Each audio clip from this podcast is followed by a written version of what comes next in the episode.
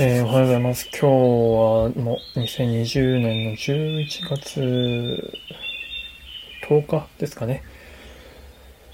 えー、火曜日のお牛の朝活、牛活になります。今日もあの、今いつもフィルムスタディをね、やってるんですけれども、うん、今日はちょっとネタ探しが間に合わず、ネタさ、ネタを探すものになりそうです。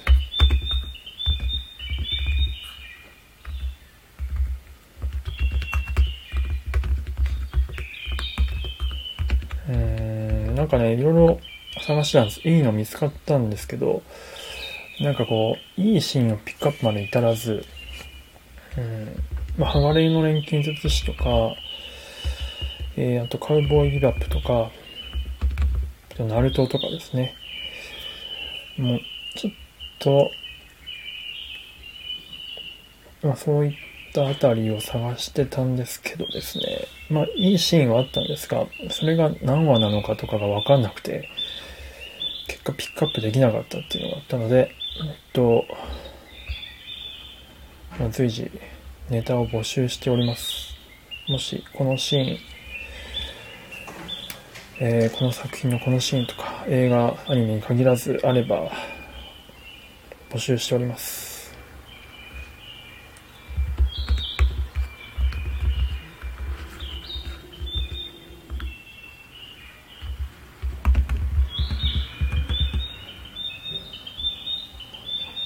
よいしょ。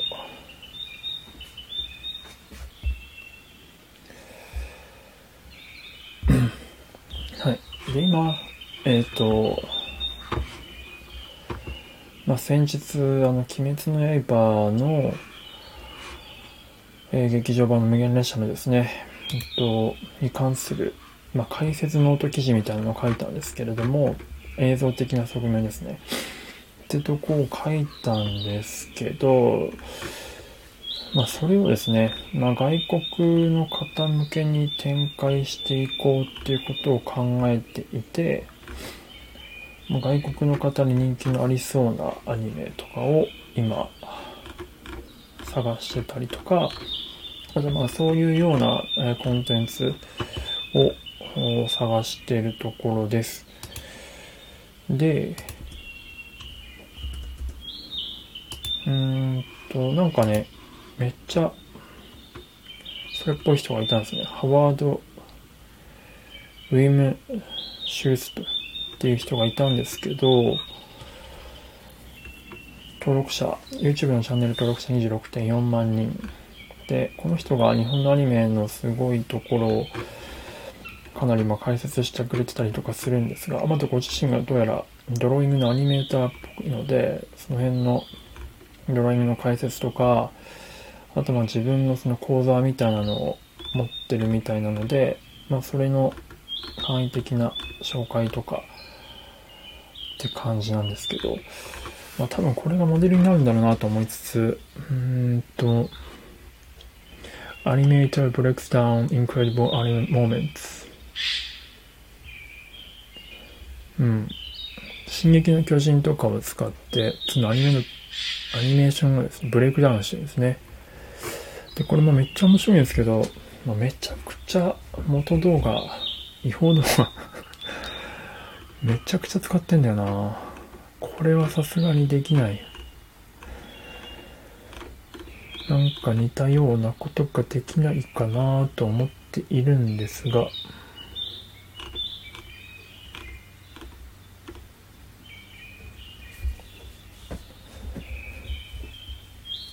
うん。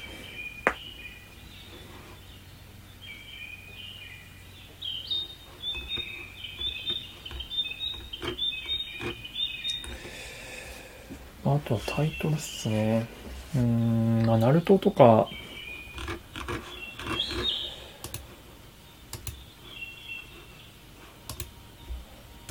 ナルトベストシーンとかで探すと、うん、まあまあ、なかなかそこそこ回ってんすよね。3156万回視聴。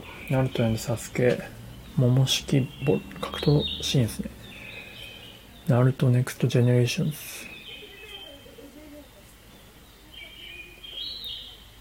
エピソード65。あ、これかな格闘シーンとかなめちゃくちゃアニメーターなんだよななんか演出っぽい感じのやつで人気のあるシーンとかないかなアニメベストシーンとかで。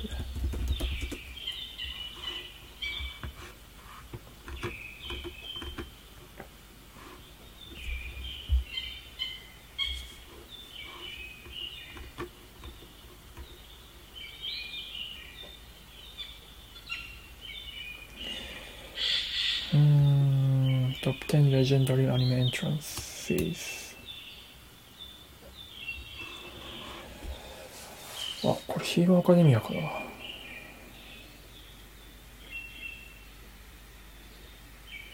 違う、あれか。ワンパンマンか。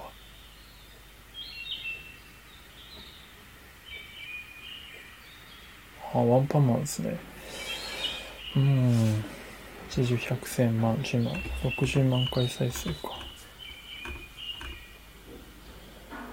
So we're not gonna go talk about Nar- Naruto's entrance with one road standing on another tall with two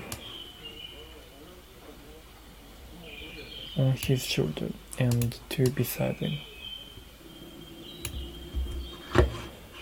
Hmm, う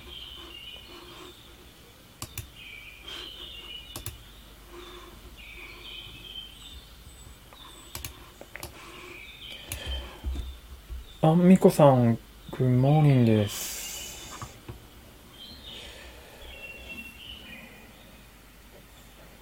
うん、おはようございます。ユタ州寒そうですね、今。なんかツイッター見ましたけど、雪がすごいですね。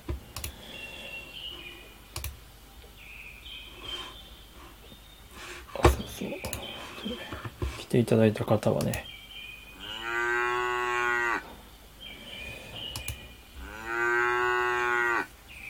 あ、えっ、と、あと、プロポさん。えー、おはようございます。Good morning, how are you? Uh, yeah, I'm good, but, uh, I, I couldn't prepare with this live. Usually I prepared, I, hmm? Usually, なんだろう。なんて言ったらいいの ?How can I say English? まあ常に 準備をしてるんですよ。で、フィルムスタディの準備が終わった状態でいつもやってるんですけど、なので今日、いつもはですね、ここはお絵描きタイムとかで映画の画面をですね、フィルムスタディって言って、えーどっかシーンを抜粋してお絵描きしながら、ああの分析していくっていうのをやってるんですけど、それの準備が間に合わなくてですね、ネタを探してるんですね。いや、2 degree, really? え、でもユタ州って暑いですよね。あの、夏とかは。そんなに寒暖差ある。んだ。へえ。あ、プロップさん、えー、プロップさんおはようございます。プロポ .fm さん。なんかアイコンまた変わられましたかね。輪郭に緑の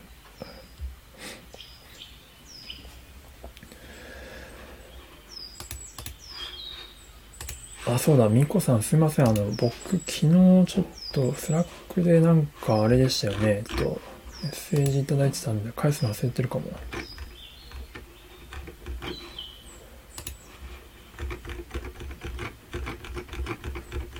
でみこさん、あの、本当議事録とかめちゃくちゃ助かります。あ、で、そうそうそうそう。えっと、一度作ったものを自分で修正するのは結構難しいものだなと思っているところです。えーイメージが固定されるというか、他の可能性を広げる。確かにそれありますよね。めっちゃある。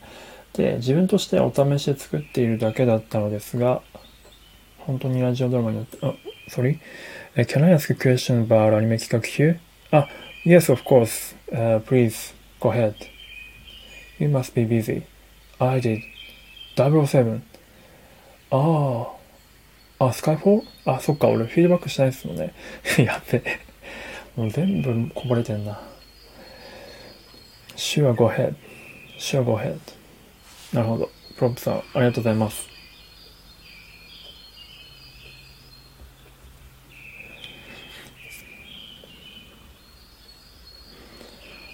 ちなみにこのお試しで作っているだけだったのですが、本当にラジオドラマになったりするのですか？に関してですけれども、えっ、ー、と、基本的には、あの、なります。ただ、あれですね、その、最初の1本目をどれにするかっていうのは、もうその、選ばなきゃいけなくなってしまうので、その最初の1本目になるかどうかはまた別ですね。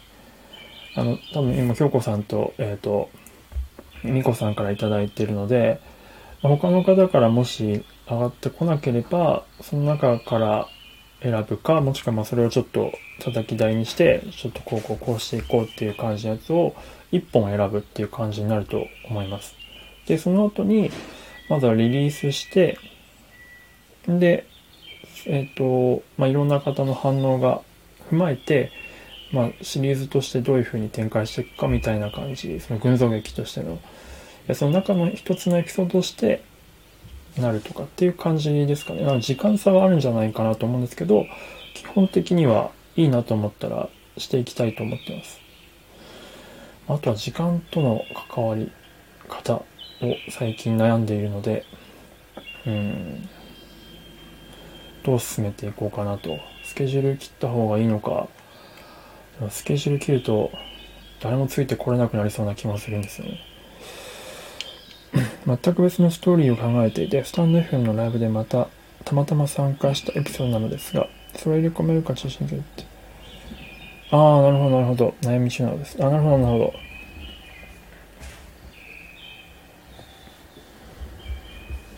うーん、ふんふんふんふん。ああ、はあ、はあ、はあ、はあ。まあ、じゃあ、例えば、まあ、いくつか何パターンかやってみたらいいと思いますね。その中心軌道の抜き出しっていうのをいろんな作品でやってみていただいて、で、あ、これだったらハマりそうみたいなのがあれば、それをはめていけばいいんじゃないでしょうかね。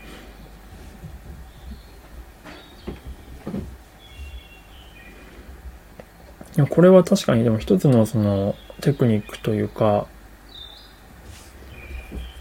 トレーニングかもしれないですね。その、中心軌道に当てはめていくっていうのは、その、内容を改変していくっていうのは一つの、その落とし込んでいくっていうのは一つの編集作業というか、うんと、結構大変だとは思うんですけど、挑みがいのあるかもしれないですね。多分軸がないと作るの難しいはずなんですよね。うん。これだったらいけそうっていうのが、その中で出てきた時に、それにはめてみるか、もしくはその、この中心機能が強いなっていう強固なものが、自分で感じるものが、例えばあれば、それに対して、え、っと、ちょっと変、内容を変えていきながら、その、書きたかったことをはめていく。で、書きたかったことの軸自体は残して、うんと、っていう感じのやり方の、まあ2パターンですかね。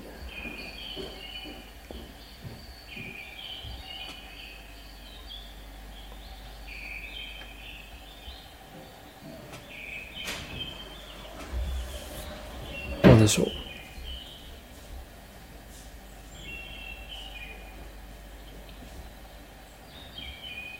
そうそうそうそう。まあ確かに、これレベル高いなとは思うんですけど、もし、うんと、あれでしたら、その書きたいことっていうのが多分あると思うんですよ。その、で、その書きたい文の中で全部書くのはやっぱさすがに難しいと思うので、その中でも、うんと、描きたいことっていうことがどういうものかをちょっと抽象化してみるとかいいんじゃないですかね。多分そのライブに行って、ライブでこういうことがありましたっていうことをちょっと抽象化してるんですよ。その中心軌道の抜き出しの、まあ、ちょっとイレギュラーバージョンですけど、ライブに行った、こういうことがありましたっていうことを中心抽象化して抜き出す。で、それをまあ1つか2つか3つぐらいの多分ストーリーラインになると思うんですけど、それを抽象化した時って何かに多分近くなってるはずか、何かのストーリーの中心機能の中に近いものが多分リストにはまるはずなんですよね。そしたら、はめられるんじゃないかと。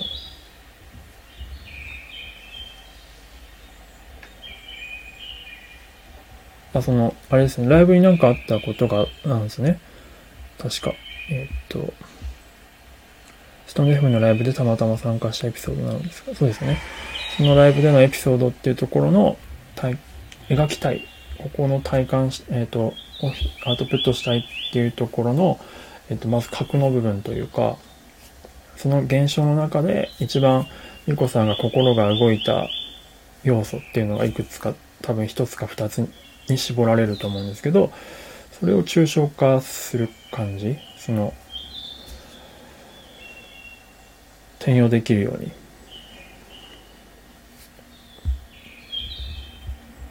で、そしたら多分何かしらの中心軌道とかと、にはめられるようになってるんじゃないかなと、おそらく思うんですけど、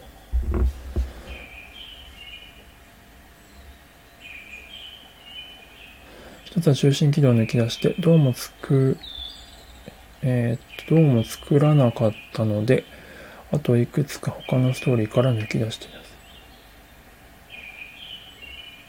す。あれですかね、あのポニョですか？ポニョはね、いや、てか、ポニョ、ポニョはあれですよ、本当に。僕、本当にあれ、未だに理解できないんですよね、あれ。完全に置いてかれたんで、ポニョ。僕の感情をどこに置いたらいいかわからなくなっちゃったんですよね、あれ見てるとき。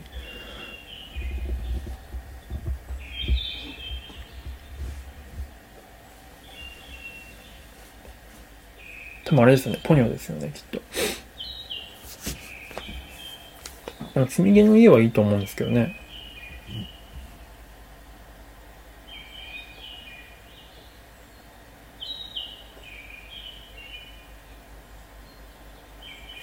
いえいえ、こちらこそですよ、あの、なんというか、アニメ企画をね、なんとかせねばと思っとるわけなんですけども。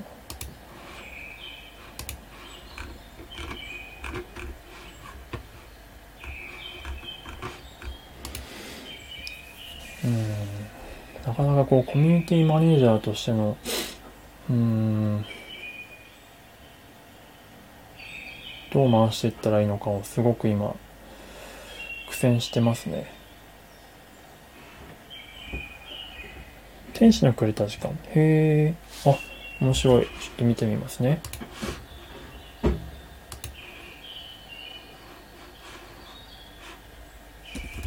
天使の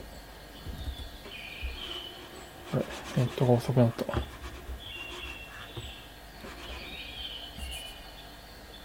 おう。No, oh my gosh. なんか固まっちゃった。固まったって何て言うんだろう ?How can I say 固まっちゃった in English? 天使のくれた時間。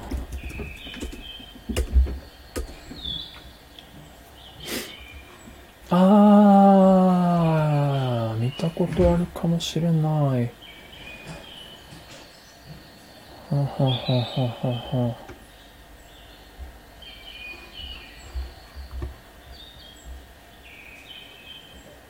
あれでも見たことはないかな。タイトルとパッケージは見たことあるな。ニッコラス・ケージなんですね。うーん。でもハマらなかった。スタック。ああ。My PC was stuck. My PC is stacking. とかですかね。stacking. 全体像をしっかりイメージされて、まあ僕もね、全体像、うん、まあでもラジオドラマどう作っていくかとか、正直えっとあんま見えてないところはあるんですよね。やったことないので。はい、吉田さんおはようございます。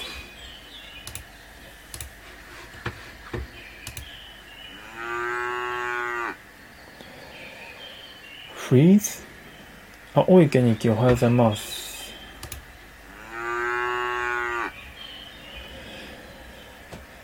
大池さん、起きたてですかね。freeze or stuck? Okay. ちょっと後で調べるメモに入れときます。パソコンが固まった。今日はあれなんですよ。あの、ネタがなくて、ネタを探してました。パソコンが固まっ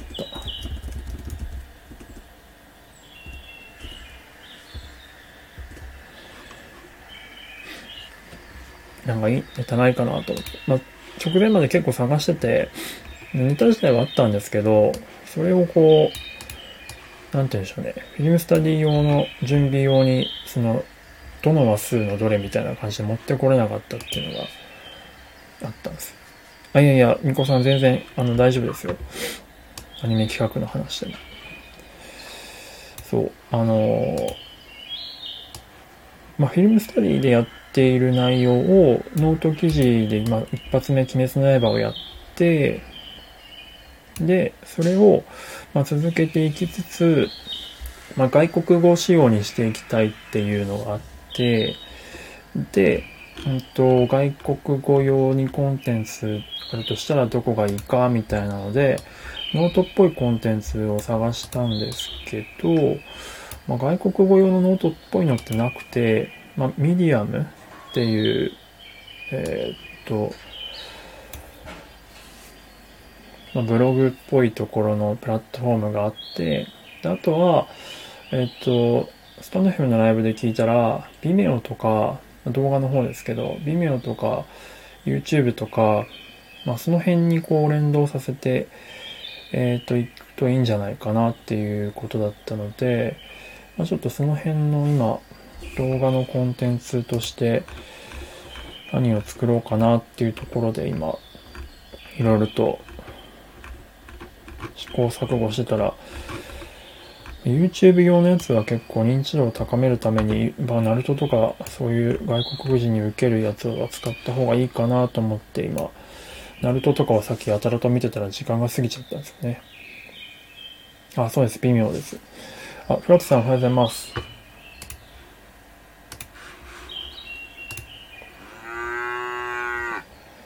微妙は、あの、動画のコンテンツを有料で販売できるんですよね。うん、で、どう、Vimeo で、うんと、そういうコンテンツいくつか出してって、で、それのライト版として YouTube に出して、で、Vimeo で人気になったやつを Udemy とかで講座化しようかなと思ってるんですよね。ユーデミと Vimeo で得た資金をアニメ企画に回す。とかちょっと考えてます。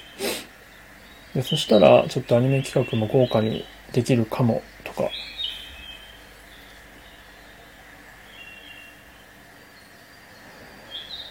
思ってますね。まあ最初の無料レベルのところで言うと、比較的、まあなんとかなると思うんですけど、実際やっぱアニメーションにしていくってなってお金かかるんでね。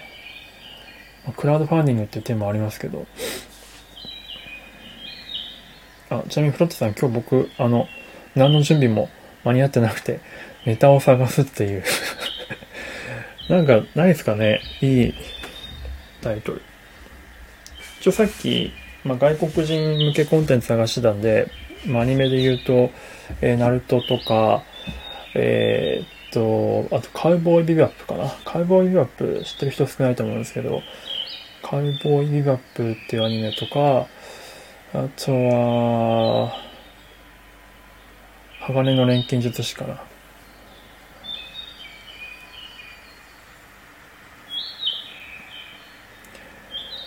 あ、シドニーのアーバンスケッチの先生が、アーバン、シドニーのアーバンスケッチの先生。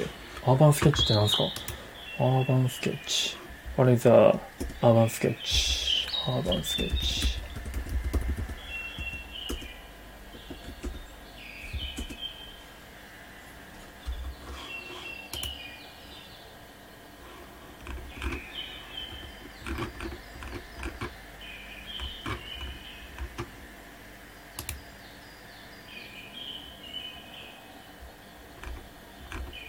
ああ、It's like a, あなんだ。あれかな？なんだっけ？あなんていうんだっけ？How can I say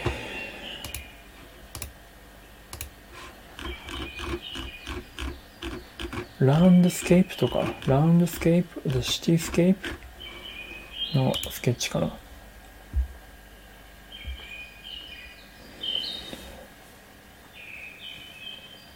あ、カーボービバップの音楽、あ、タンクですよね、多分。あの、タンクですよね、オープニングシーンのミュージック。今、見てみた感じだと、なんか街中の風景描写とかですかねを書く感じ。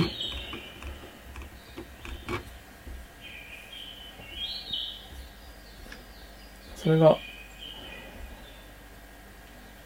なんか神楽坂スケッチとかかな。アーバンスケッチのミートアップみたいなのあるんですね。へえ。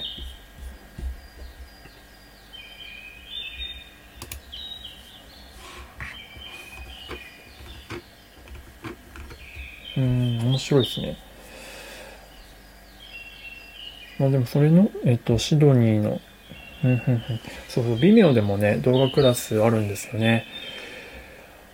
そうそう。ビメオとユーデミーで展開したいなとか、まあ、とりあえずビメオをまずやっていって、うん、ビメオのライト版として YouTube でちょっと認知度が広がりそうなやつをやっていけば、いこうかな、みたいな感じで考えてます。で、まあ、それのテスト版でいつも毎朝こうやってやってるのを皆さんにお付き合いいただいてるという感じですね。ここで自分の中でアウトプットして、あ、これいけるかもと思ったやつをそういうようにコンテンツ化していこうかなと思ってます。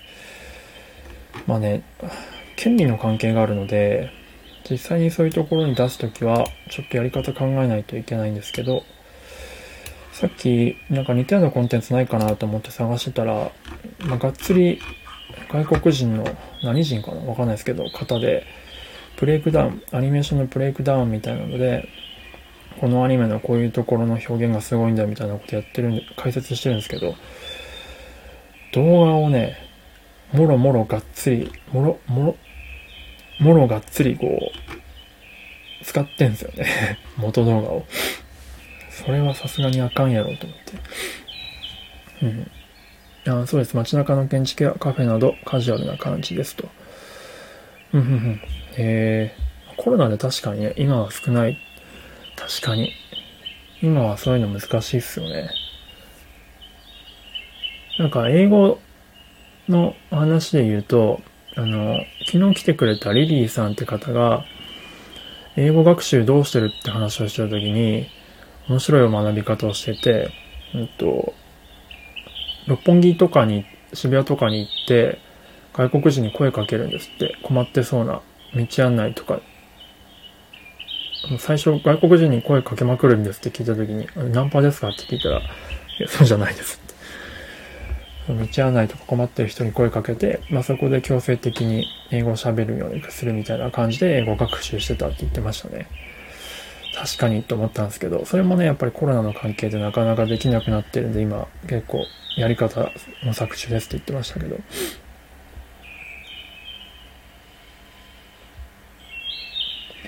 そうなんですよね。このコンテンツ見るもね、そうなんですよ。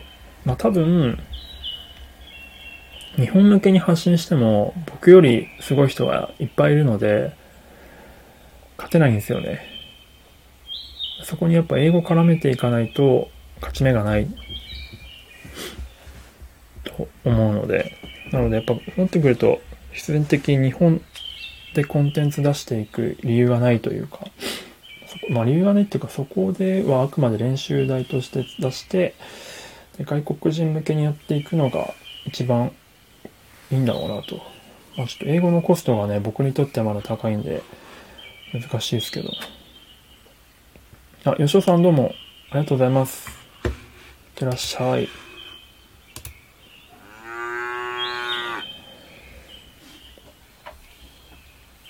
ああ、浅草で簡単な道案内やガイドは、そうみたいですよね。うん。そういう英語の学習の仕方、まあちょっとね、コミュニケーション力がないとあれですけど、まあでも、相手のね、外国人の方も困っているわけですから、ね、どちらもウィンウィンですよね。そのコミュニケーションって。僕もコロナ明けたらそれ、なんか浅草とか上の辺りに住んでやってみようかなと思います。っ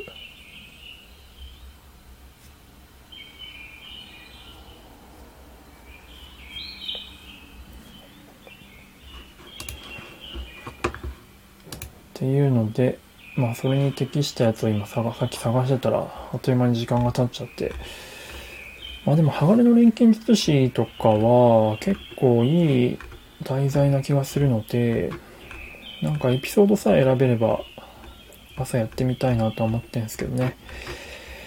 何せエピソードが多いアニメはちょっと探すのがしんどいんだよな引っ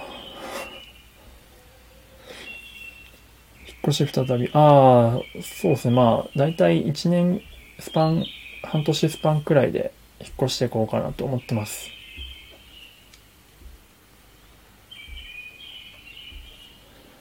やっぱこう、一つのところにいると物が溜まっちゃうのでね、物を減らしていきたいので、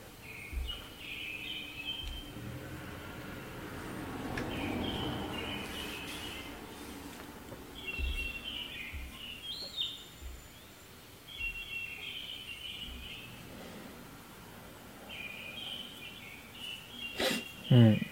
そうですね。鋼のね。まあね、でも格闘シーンが多いんでね。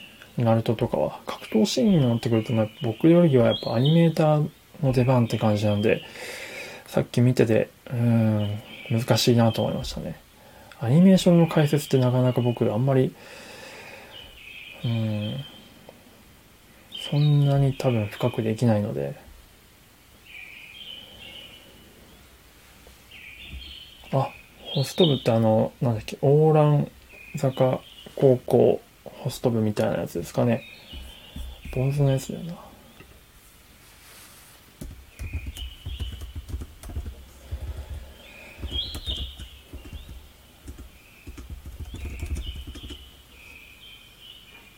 オーラン高校か。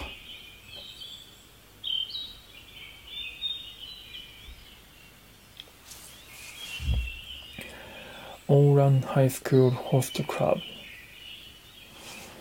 まあね、こういうジャンルもじゃあ人気あるんですかね。まあ確かに配給とか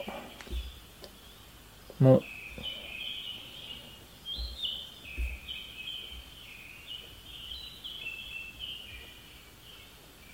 あ、のだめカンタービレも。なるほどね。ああ、でも確かに、のだめカンタービレとか、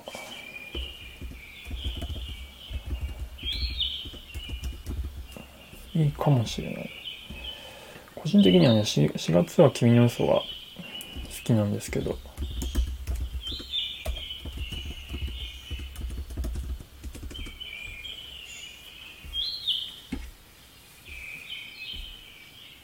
のだめ見てないな、ちゃんと。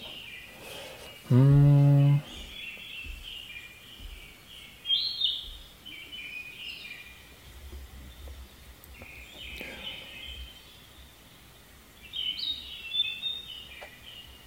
レッスンを受けたのは3、4年前。え、レッスンって何ですか？のだめカンタービレのレッスン。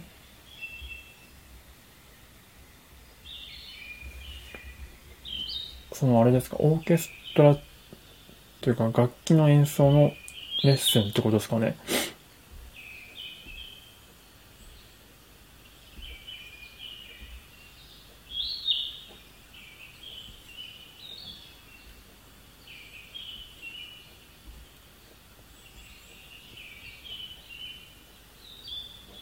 オンライン英会話。ああ、そういうことか。なるほど。オンライン会話の先生が、英語の先生で。ああ、なるほど、なるほど。フィリピンの方か。うん、うん、うん、うん。まあでもあれですよね。オンライン英会話って、こういうの聞けるからいいですよね。どういうの好きとか聞きゃいいんだもんな。ホスト部好き。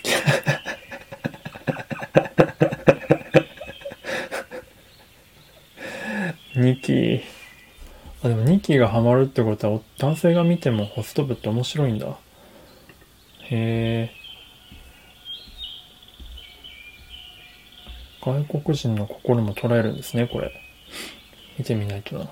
まあでも監督、五十嵐さんなんですよね、確かこれ。五十嵐さんは僕の会社の、まあ辞めちゃいましたけど、先輩だったんで、ナージャとかね、ドレミの監督もやってましたかね。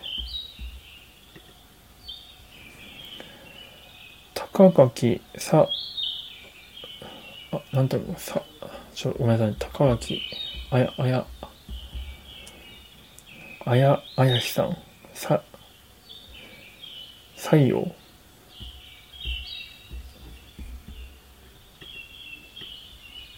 高垣。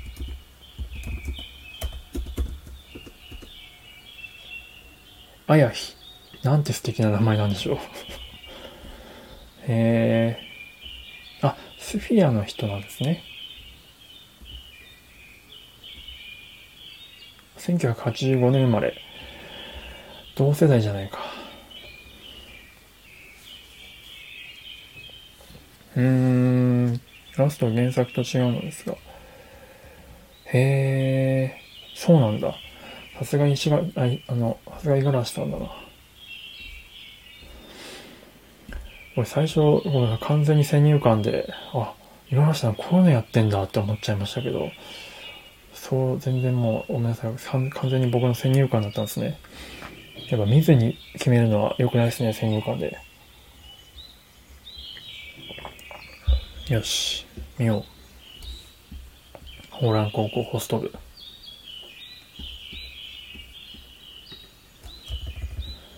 何話なんだろう。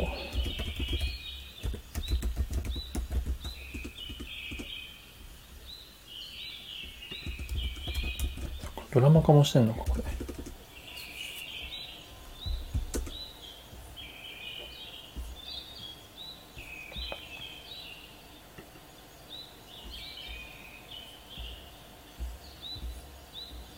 10話か。これは見れますね。あ、じゃあ、テレビドラマが10話か。あれ格話リスト。あ、26話。2クールか。なるほど。ふんふんふん。エンディングの入り方のイントロパターンが2種類。あー、なるほどね。こういうのはちゃんと皆さんがどういうところに感心しているのかちゃんとメモっておきますね。ふんふんふん。なかなか原作と改変して成功するパターンって珍しいっすよね。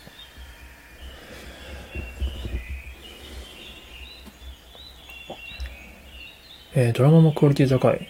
アニメとドラマのノリがちゃんと同じ。へえ。で、海外に日本のアニメが行くのは、少し時間差があるのかなと当時あ、そうですね。時間差ありますね。例えばだから、あの、今の鬼滅の刃の無限列車編も、確か公開が、うんと、来年、年末から始まって来年にかけてっていう感じだったはず。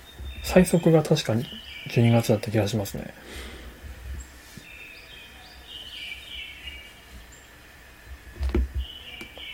多少は早いんでしょうけどね。うん。ホスト部、実写もある。そう、実写もあるっぽいです。のだめカンタビレもね、実写見ました。あれですよね。あの、玉木宏さんのやつですね。うん。なんかね、結構、最近、あの、なんか、ドラ、今までメディアミックスってゲーム、アニメ、漫画ってのが多かったんですけど、やっぱそこに結構もうドラマとか映画ってのが入ってきてますよね。実写化も含めてのメディアミックスみたいな感じ。でも、実写化とアニメ化のタイミングめちゃくちゃ早い。その、映像犬とかも、アニメ化したもう直後にドラマは走ってとかっていう、そこの連携がすごいですよね。うん、あれ、映画もあるんですか？へえ。え、ホスト部の映画もあるの？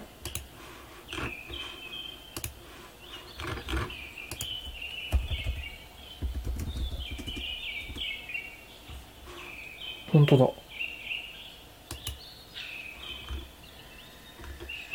あ、あ、ていうか、主役山本祐介なんだ。なるほどね。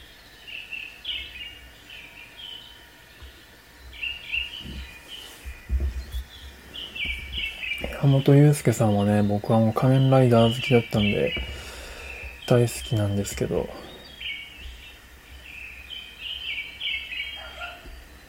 なんか、なんかやっちゃったんすよね、確かこの人。それで今最近あんまり出てないけど、やめちゃったんだっけな。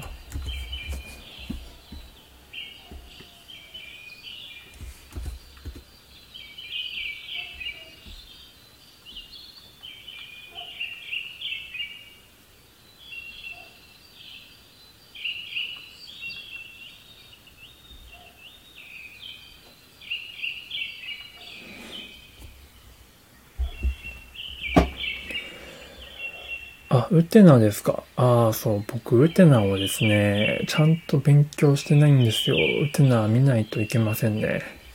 あれはマスターピースだもんな。いや、ほんとウテナ見てないやつはちょっとやばいですよね。ウテナ、勉強しないと。はい。ウテナは、そうなんですよ。見てないので、ちゃんと。あの、いわゆるあの、階段登るシーンとか、っていうのは知ってますけど、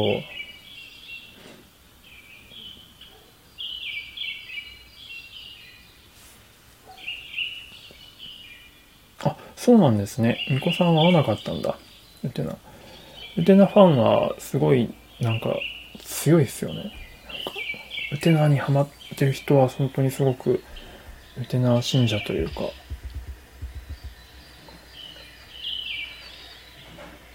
高評価ですかっていうか、僕が見てないので高評価しようもないんですけど、世間的な高評価が高すぎて、あと、まあ、会話によく出てくるので、知ったかぶるのもそろそろ限界というか、ちゃんと見ないとなと思ってます。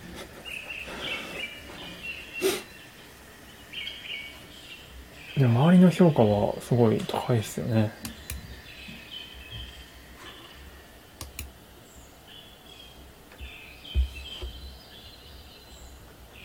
まあ別にいいんじゃないですか。その、合う合わないってやっぱありますから。うん。それは別に自分に合わないものに対して無理に思い込んで面白いと思う必要はないと思いますけどね。まあそれぐらいに対してなんか別の見方みたいなのが提供できればいいなとは思ってますけど、僕の方で。まあ、ウテナはそうですね、やっぱり金字塔というか、一つの歴史を作っているので、見なきゃなって思いつつも10年経っちゃいましたね。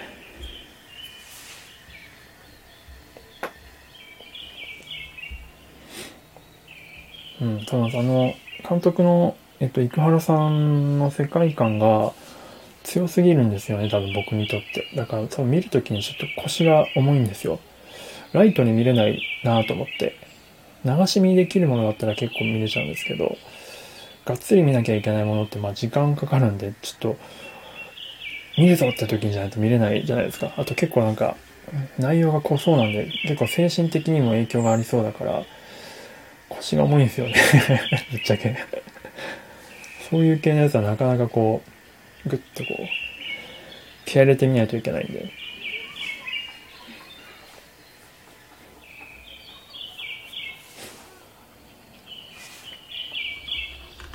いつか見よう、いつか見ようで、ここまで来てしまいましたね。あでまずはホスト部を見たいと思います。そうですね、世界観独特ですよね。うん。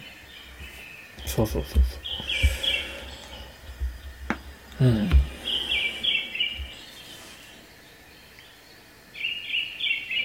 はい。ちょっとホスト部ね、あの、2期とみこさんに勧めていただいたんで、ホスト部をまずは、まずは見てみようと思います。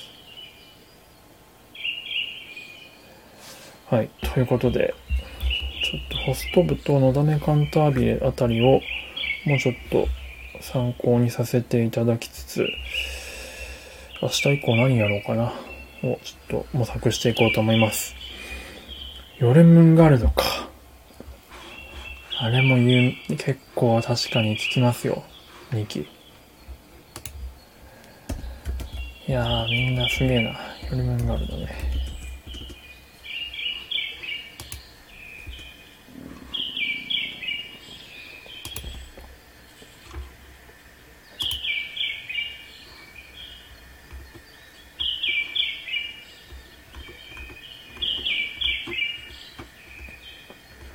これも日記的にはおすすめですか？ああ、ブラックラグーンか。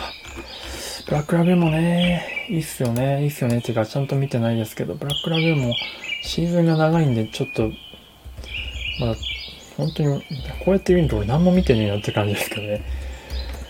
ブラックラグーンはでもあの、監督が、あの、この世界の片隅にの監督やってらっしゃってた、えっと、あれ、名前出てこねあれ？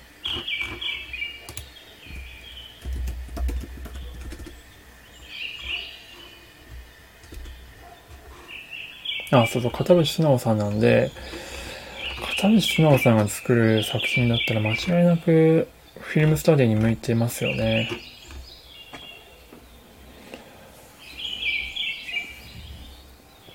プロダクション IG かな「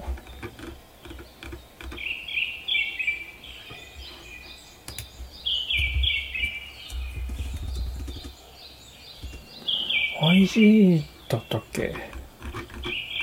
でも IG とか、も、ポンズとか、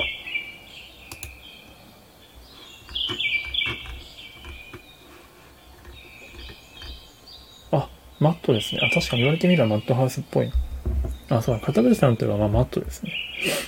マットハウスさんですね。あ、そうそう、マットハウスです。えー、フルーツバスケット。あ、そうだ、フルーツバスケットファンも多いですよね。ほんと何も見てねえな、俺。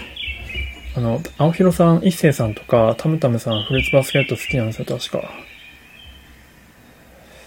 そうそうそう、フルーツバスケット、評価高いっすね。あー。やべえ。もう全然何も知らない。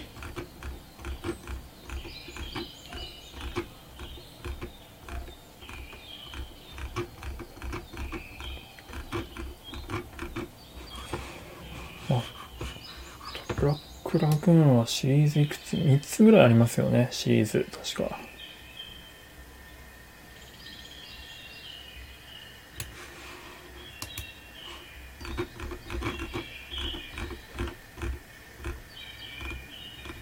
のせいかな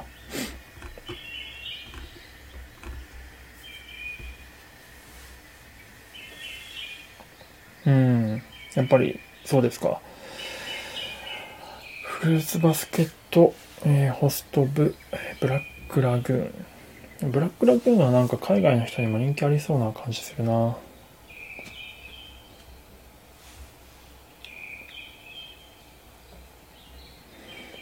十二国旗。十二国旗僕もさっき探してました。十二国旗、なんかね、意外とレイアウト弱いんですよね。話めちゃくちゃ面白いんですけど。レイアウト弱い、うーん、傾向にあるかな、みたいな。絵が緩いんですよね。十二国旗は。あ、出ましたね。あの、大気のとこですよね。あの、大国の話ですよね、確か。まああれがね、チューブラリになったのが終わったなと思ってたら、やっと出ましたね、小野冬美さんが。まあでも、十二国旗僕すっごく大好きなんですよ。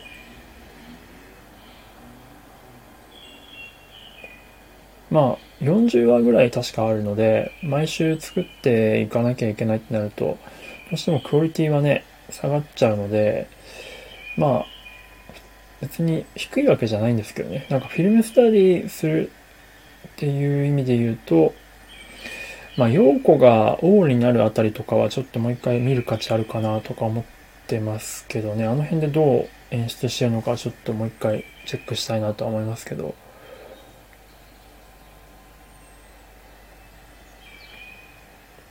いや、ごめんなさい。でもこれも僕の印象なんで、見直したら普通にいい画面になってるかもしれない。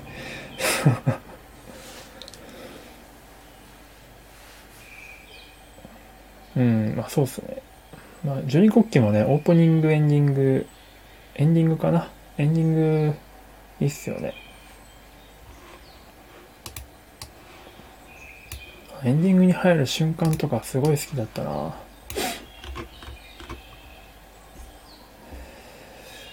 いという感じで本当いろんなお話を聞かせていただいてネタをいっぱい仕込めましたよ、えー、ホスト部、えー、ブラックラグーン、えー、ウテナそしてえっ、とフルーツバスケット、とのだめカンタービレか。OK です。どれから見ていくか。まずはホスト部からか。ありがとうございました。と、長い時間お付き合いいただいて。みこさん、あの、またあの、アニメ企画のやつ、いつでも声かけてくだされば、壁打ちお付き合いしますので。うん、エンディングね、見たいっすよね、あれ。はい。ではでもすいません。ありがとうございました。Thank you for listening to the end. 最近、ニッケルさんのやつで学んだんですよ、この挨拶。Bye for now. では、Have a great day. あ、でも、ミコさんはもう終わりかな？ではでは、失礼します。